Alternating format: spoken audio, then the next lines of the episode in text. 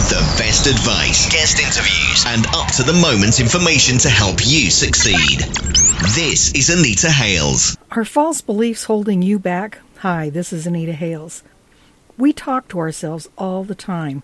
We are telling ourselves what we are, what we can expect of ourselves, and even what others believe about us, and it's probably a lie. Today's the anniversary of the birth date of Rene Descartes, 1596 to 1650. Descartes came up with an interesting philosophy called Cartesian doubt. It involves a systematic process of being skeptical or doubting the truths of one's beliefs. Descartes sought to doubt the truth of all of his beliefs in order to de- determine which he could be sure were true.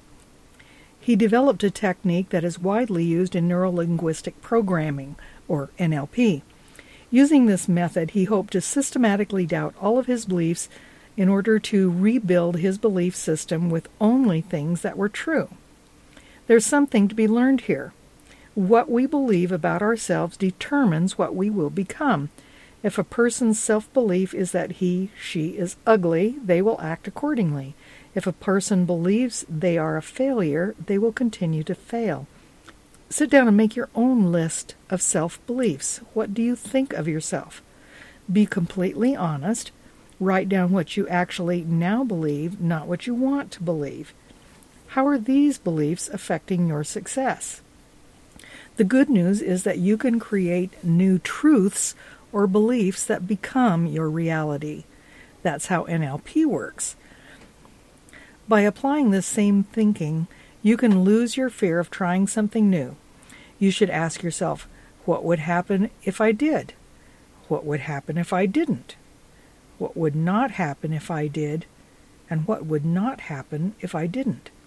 You can logically approach your challenges losing your false fears of what might or might not happen.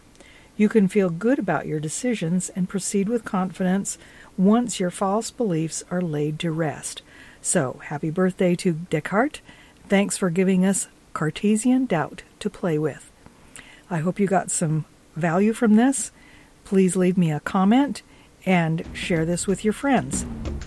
This is Anita Hales.